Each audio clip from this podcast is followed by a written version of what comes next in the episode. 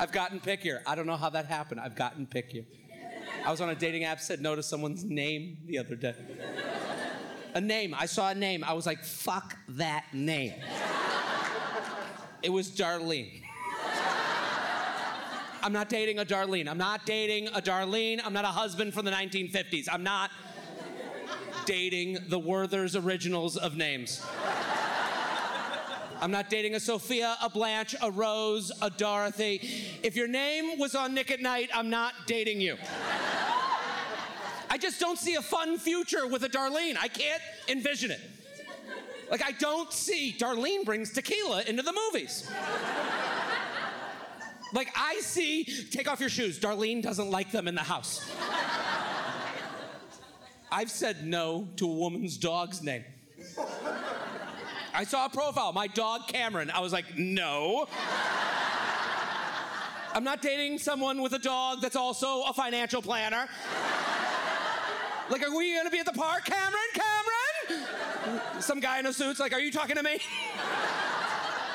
Anytime someone's profile says spiritual, I'm fucking out. I don't know what it means. I don't think she knows what it means. Every time I see spiritual, I just assume she hand dances in a CVS. Just... There's no music playing. She's like, I caught a vibe. She's ribbon dancing with the big receipt. And I'm making assumptions, but I don't want to rub crystals on my cock. I don't.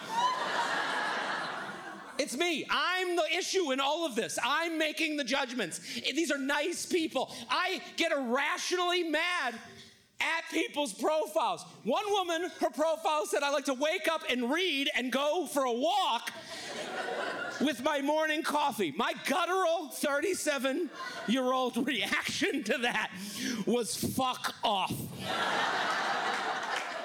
I knew everything about her from that sentence. I knew the book, I knew the coffee, I knew the walk. Fuck that book about a missing woman. Fuck that book.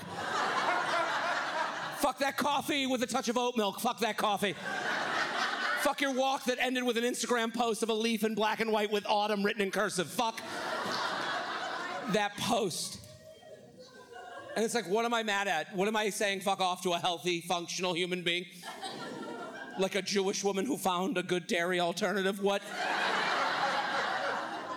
Stream Jared Freid, 37 and Single, only on Netflix.